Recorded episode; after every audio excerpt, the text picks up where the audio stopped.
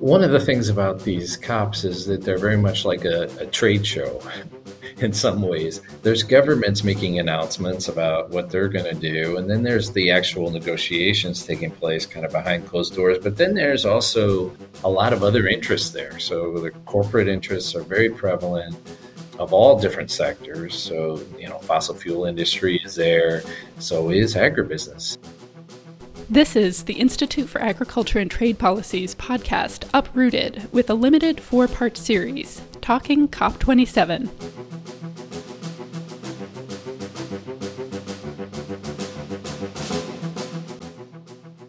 From the Institute for Agriculture and Trade Policy, I'm Lily Richard, and over the course of this series, I'm speaking with some of the policy experts at IATP about what the upcoming United Nations Climate Conference, COP27, means for the important transformations that need to take place at the intersection of climate and agriculture. In our first episode, we talked about some of the ways that industrial agriculture is driving climate change, and importantly, some of the ways it's also driving ecosystem collapse and food system vulnerability. In this episode, we'll turn our attention to the COP itself, its history and significance, how it works, why it matters for agriculture, and why it's so difficult to achieve real progress. So, climate change. The problem of anthropogenic or human caused climate change has been a known threat for over a century. Things like burning fossil fuels for energy and industrial scale agriculture have released large amounts of carbon dioxide, methane, and nitrous oxide into the atmosphere, increasing their concentration and amplifying the natural greenhouse effect that traps heat and influences weather patterns. The Earth's average temperature is now rising faster than at any other time in the planet's history, and with cascading effects all over the globe. In the past few years, we've seen climate impacts that are outpacing even the most dire predictions of scientists, with massive flooding in Pakistan and Europe, mega fires in California, and record breaking heat all across Africa. And this is all happening at just 1.2 degrees Celsius of warming above pre industrial average temperatures. Combined with the interconnected polycrises of biodiversity loss, chemical pollution, and ocean acidification, there's no question we're facing an unprecedented global catastrophe, one that can only get worse if we don't change course. So, what do we do about it? The simple answer is we need to stop emitting so much greenhouse gas. We need the countries of the world, particularly those developed nations like the US that have been the biggest polluters historically, to get as close to zero emissions as possible. But we also need to protect and restore ecosystems and the Earth's adaptive capacity and stop releasing toxic chemical pollutants. And that's hard to do when the world's most powerful economies are so deeply tied up in the extractive industrial system that's producing the emissions but we'll get to that later. By 1992, countries had recognized that climate change was a major global threat that required a coordinated and cooperative response, which is where the UN comes in. The 1992 Earth Summit in Rio launched the United Nations Framework Convention on Climate Change, or UNFCCC, with the goal of, quote, stabilizing greenhouse gas concentrations in the atmosphere at a level that would prevent dangerous anthropogenic interference with the climate system, unquote. That set the stage for a yearly conference, the COP, where world leaders and scientific experts could gather to share information, strengthen their commitments, and coordinate their response to the climate crisis. I talked to IATP's Ben Lilliston and Steve Suppan about how that's played out in practice. I'm Steve Suppan. I'm a senior policy analyst at the Institute for Agriculture and Trade Policy. My name is Ben Lilliston. I'm the Director of Climate and Rural Strategies at the Institute for Agriculture and Trade Policy. So the process started really out of the Earth Summit in 1992. Uh, some of you may remember, but that was in Rio, in Brazil. A sort of historic series of environmental commitments. But this is where there was a recognition that we need to set up an international forum around climate change. Yeah, and so there's a long history of them making different agreements and commitments over time. And at each meeting, they're looking at how far they've gone and what they need to do next. Ben is talking about the long history of governments making and reviewing climate mitigation and funding commitments at each year's COP. The conference itself is huge, with upwards of 20 to 30,000 people convening in one location, which changes each year. That includes delegates from almost 200 countries meeting to negotiate on an official joint agreement, but also scientists, activists, and representatives from different industries and civil society organizations, also known as non governmental organizations or NGOs, from all over the world. There are hundreds of different meetings, presentations, and side events, many of them happening simultaneously. These events are a chance for different groups to present the latest research on climate change, highlight mitigation and adaptation strategies, or draw attention to the ways climate intersects with other areas, like agriculture, for example. Participants are often hoping to influence the outcomes of the negotiations, but they also might be trying to connect with allies or gain attention and influence in other spheres, like the media. So, with the Conference of the Parties, you have a certain amount of access to the delegates, more so at the interministerial meetings. You have to be an accredited, in this case, an accredited NGO. And there are simultaneous meetings held pretty much from 10 a.m. until 8 p.m., sometimes later. For the developing countries, uh, they have very small delegations compared to that of the United States and the European Union and a few other countries. And so, one of the functions of NGOs is to go to these meetings and take notes and do kind of short meetings with the developing country delegates to tell them what is going on in these meetings because the Secretariat's summary of the meetings is sometimes diplomatic to a fault. There are also at these meetings some important side meetings that are official. So, for example, the World Meteorological Association will do a report. The International Oceanic Administration will do a report. Uh, and then there are a lot of industry side events, for example, the International Emissions Trading Association. And then there are also civil society events. Yeah, well, one of the things about these COPs is that they're very much like a trade show in some ways. There's governments making announcements about what they're going to do, and then there's the actual negotiations taking place kind of behind closed doors. But then there's also a lot of other interests there. So the corporate interests are very prevalent of all different sectors. So, you know, fossil fuel industry is there, so is agribusiness.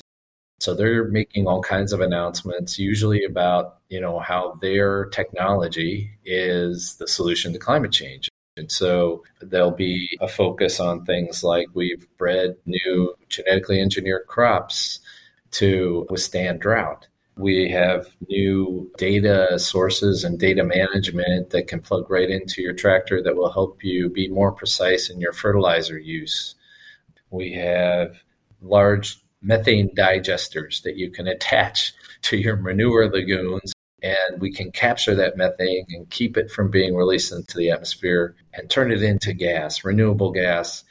So these are the kind of things that they will be pitching both to countries to say, hey, we got you on this, allow our technology to take over, and also to the media. There'll be a huge amount of media there. Uh, and then there'll be civil society organizations like ours who will be there talking about what we would say are more real solutions, which are more focused on agroecology. We see a lot of those tech solutions pushed by agribusiness as really reinforcing the existing system of industrial agriculture that is increasing emissions.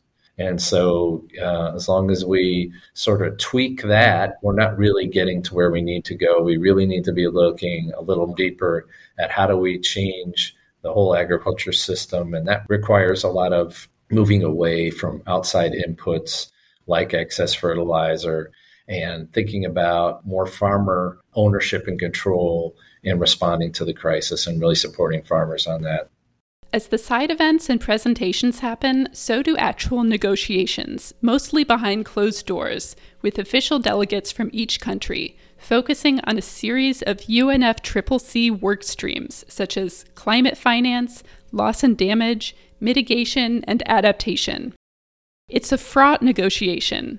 Countries whose economies depend on fossil fuels want to buy time to extend the industry, betting on technological solutions like carbon capture and storage that don't exist at scale, rather than cutting fossil fuel use.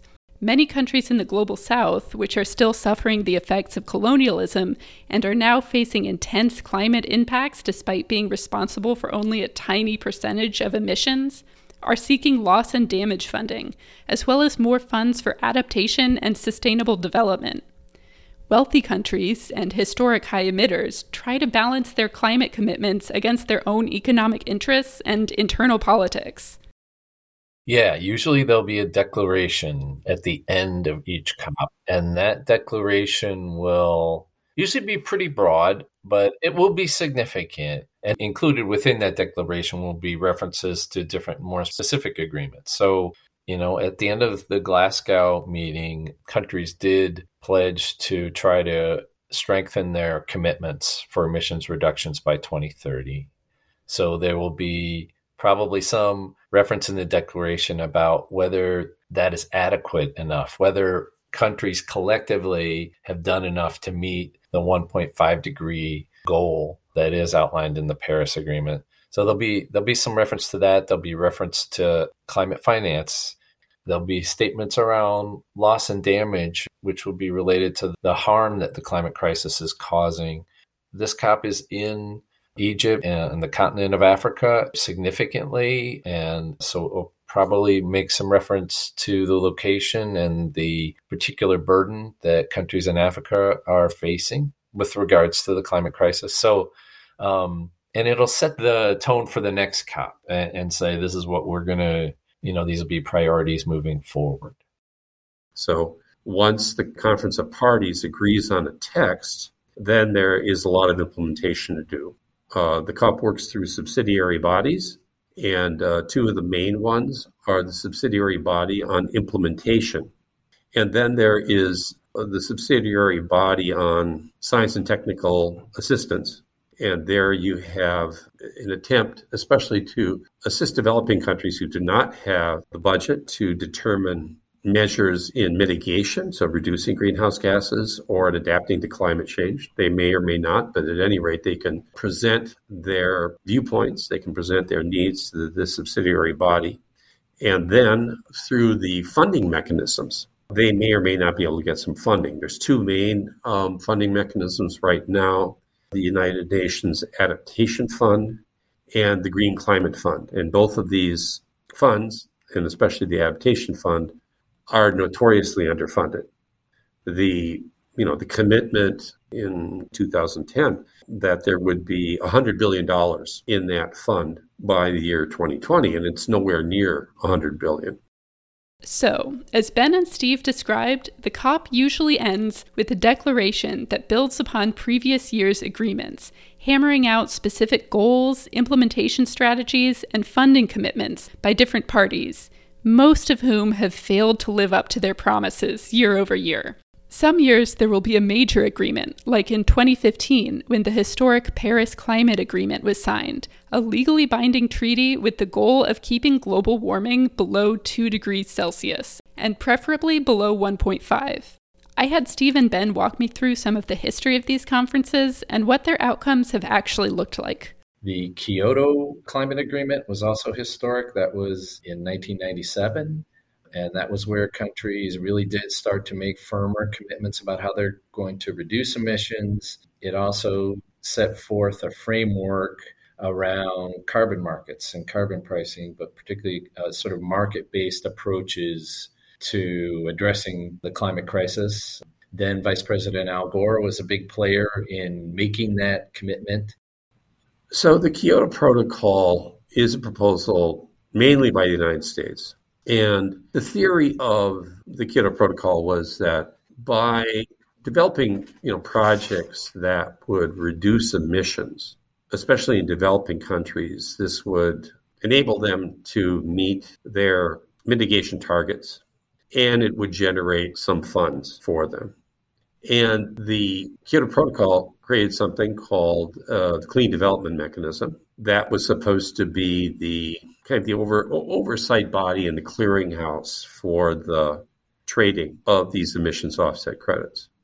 However, the U.S. Senate didn't didn't ratify the Kyoto Protocol, so it was underfunded. There was a lot of um, scandal about uh, emissions offset projects that were either fraudulent or that they misrepresented the emissions reduced.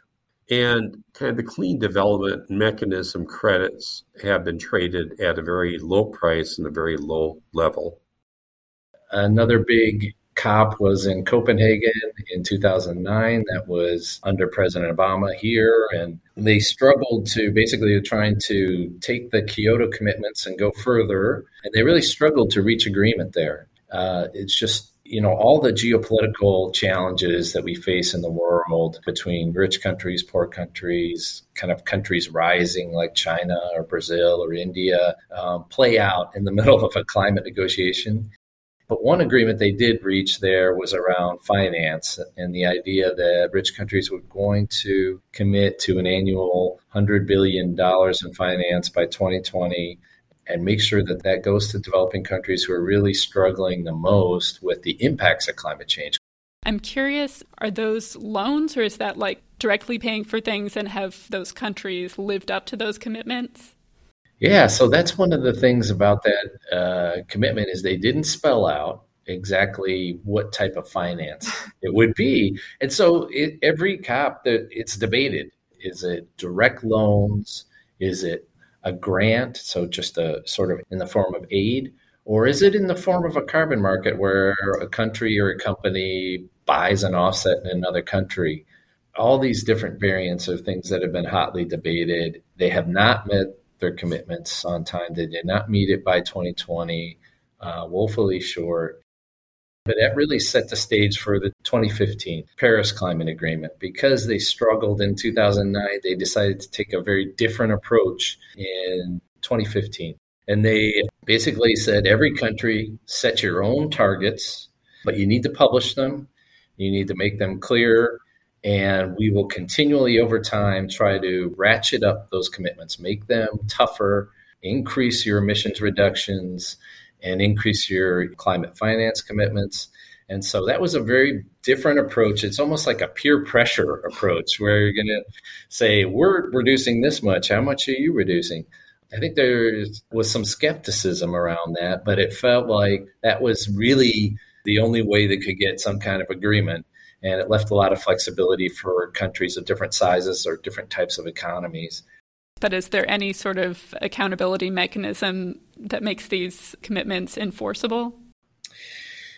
No. And that is one of the major challenges with these UN climate meetings is that commitments are made, but there's no enforcement mechanism to say, hey, you didn't meet your commitment. Now you will suffer some penalty. This is the difference between a UN climate agreement like this and trade agreements, which is something that ITP follows very closely. Every trade agreement has some kind of enforcement mechanism, some kind of adjudication process, and then there'll be penalties and financial penalties or restricted access to another country. And so that definitely has been one of the criticisms uh, of this UN system that it'd be great if we could all cooperate and just, you know, our word was bond, but in fact, many times countries go back on their agreements and they're slow to meet them. And so, you know, that's one of the things that really relies on peer pressure.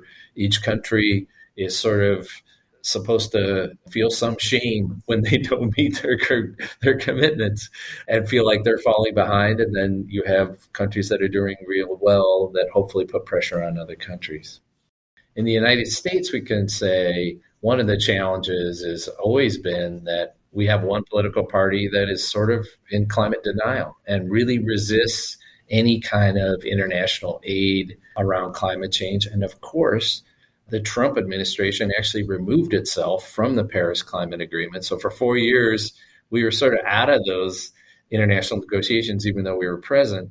And now the Biden administration has re entered and rejoined the Paris Climate Agreement.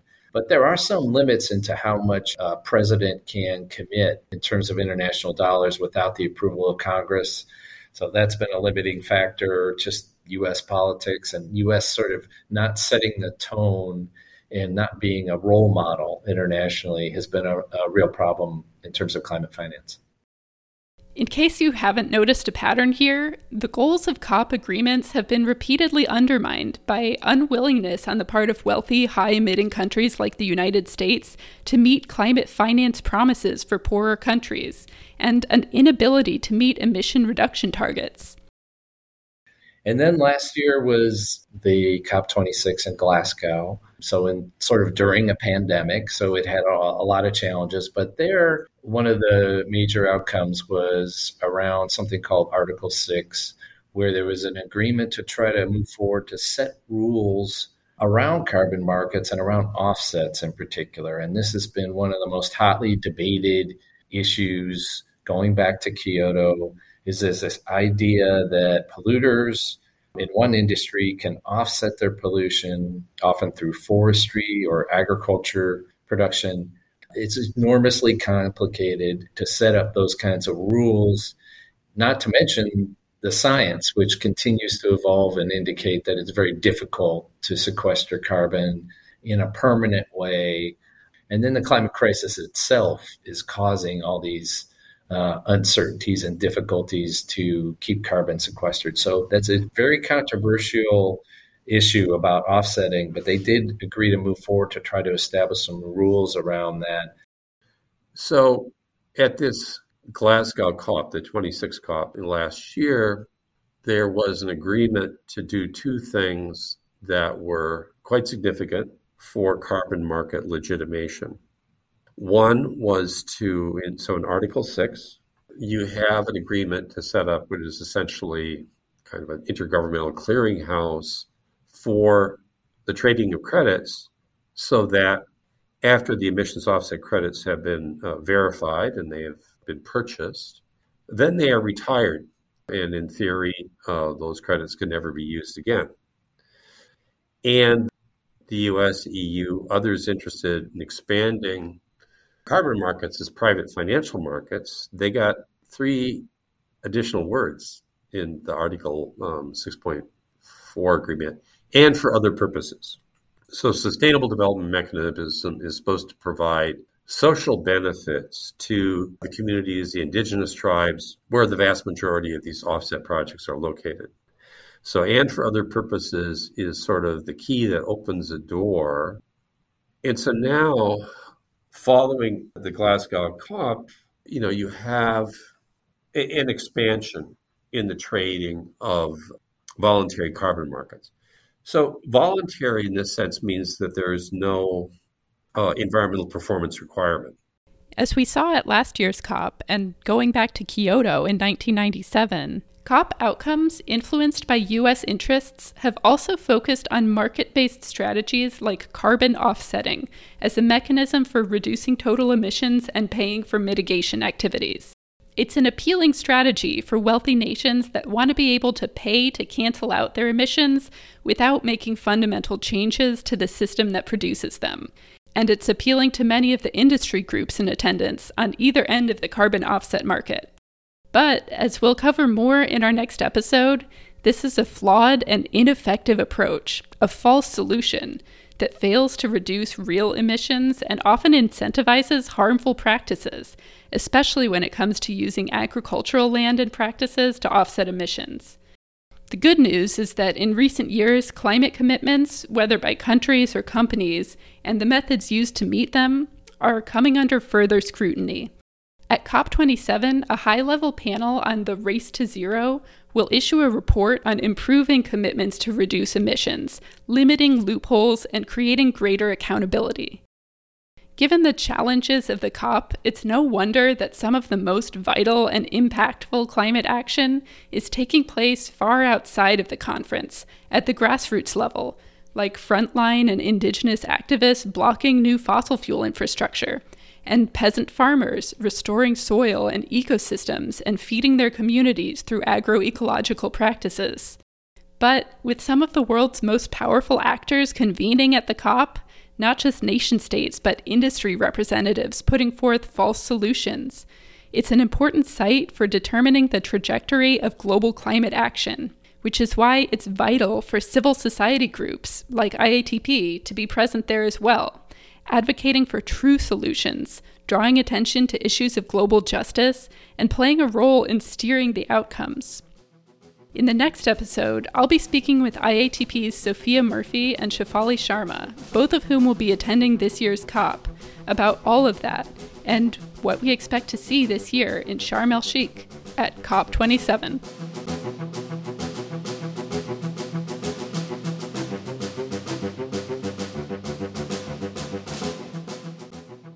You enjoyed this podcast, please remember to subscribe and rate us on your favorite podcast platform.